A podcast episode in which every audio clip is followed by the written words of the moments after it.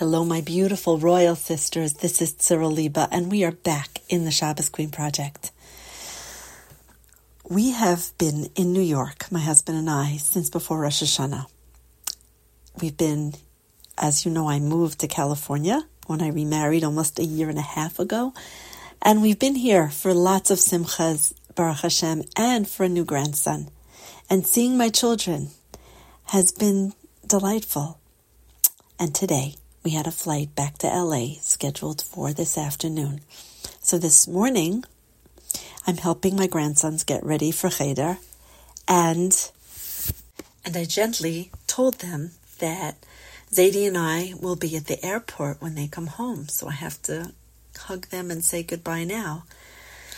And my almost five year old Yosef David grabbed me and hugged me so tight, and he said, Please stay one more day.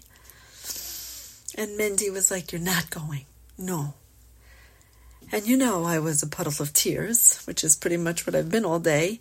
And then I started to think about our mindset when Shabbos is about out. How many times we hear people saying, when is when is the Zman? When is Shabbos out? When can we eat pizza?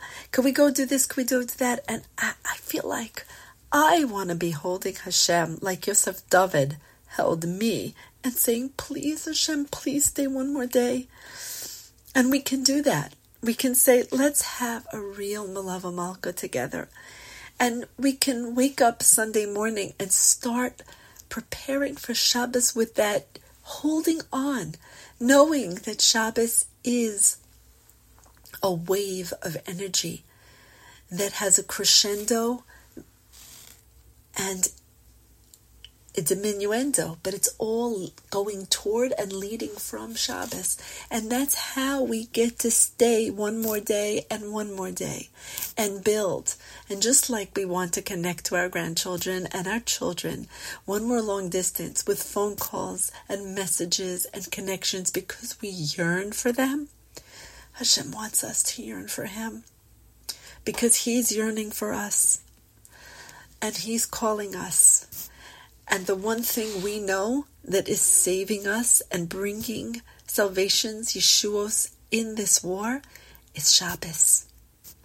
It's really Shabbos. And you know what? P.S.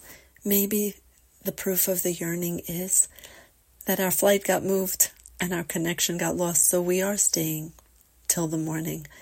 And I can look at Yosef, David, and Mendy and say, I know you wanted us to stay so much, and we want to stay too, so we're staying till the morning.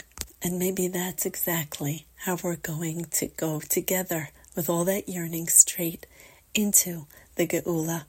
Hayom Yom Sheni, B'Shabbos. What are you doing for Shabbos today?